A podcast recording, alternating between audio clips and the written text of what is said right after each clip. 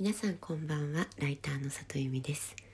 この番組は文章を書くことや表現することについて毎晩23時にお届けしている深夜のラブレターです。今ある方の、えーと、本をまとめています。でその方の文章を読んでいてすごく思うんですけれどもやっぱり文章にとって一番大事なことってまあ本当に伝えたいことがある言いたいことがあるこれをみんなに知ってほしいっていう熱量だなって思うんですよね。でそれがあれば、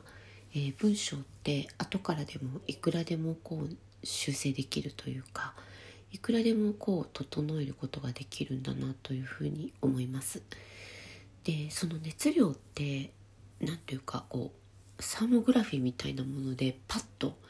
読んでてこう熱くなるというか赤くなるというかその瞬間がわかるんですよね。ああこの人本当にこのこと書きたかったんだ言いたかったんだっていうのがわかる瞬間があってでその時ってどんなに日本語が整ってなくても拙くても必ず伝わるんです。一方でこう、まあ、これってこういうこと伝えとけばいいんだよねっていうふうに書き始めてスタートして書いてる文章ってサーモグラフィーで言うとなんかずっと温度が上がらない、えー、感じで温まっていかない感じでそれってどんなにいい文章でえっ、ー、と綺麗な文章で書いたとしても伝わらないなってことを最近感じます。え、よくあの私があの作文ドリルをお手伝いさせていただいた、えー、安藤秀明先生という学校の先生がいらっしゃって、えー、私の父でもあるんですけれども、え彼がよく言っていたのが、まあ、とにかく話せるように話す時のように書けるそういうなんかこう気軽に書ける、え能力を身につけさせたいと言っていました。なぜなら、えーと、話すと同じぐらい書くことが楽であれば、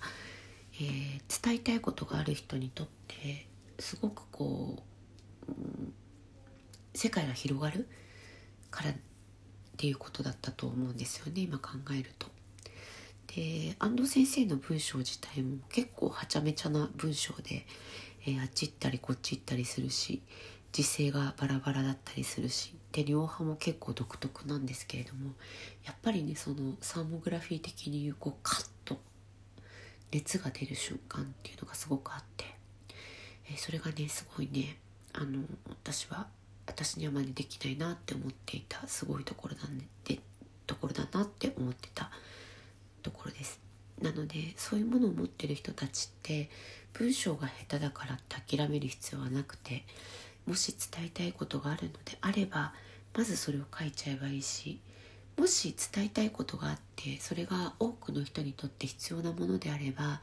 ライターを入れるという手もあると思うんですよね。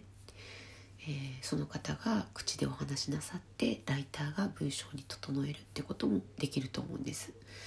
なのでとにかく何か伝えたいことがある人になるもしくは伝える価値を持っている人になるっていうことがやっぱこうすごく一番大事なことなのかなっていうのを最近よく考えます。えー、実は今、えーと「著者になるということ」という本を、えー、書こうと思っていて、えー、準備し始めてから1年ちょっと経ってるんですけれども、まあ、著者さんになるためには何が一番必要かっていうと私はやっぱり伝えたいことがあるということと同時にそれを知りたい読者がいるっていうことこの2つさえ成立すれば文章の上手下手っていうのは作家じゃなくて著者さんであれば関係ないなってすごく思っています。今日、まあ、その著者さんの本を、え、整理していてそんなことを思いました、え、著者になるということはできれば今年中に出したいなと思っています。えー、と多分すごくあの今までにはなかった例えば作家になるにはとか小説家になるにはっていう本はいっぱいあったんですけども著者になるにはもんって今までなかったと思うので、えー、今年はこれ頑張っていきたいなと思っています。今日も来てくださってありがとうございました。また明日も23時にお会いできたら嬉しいです。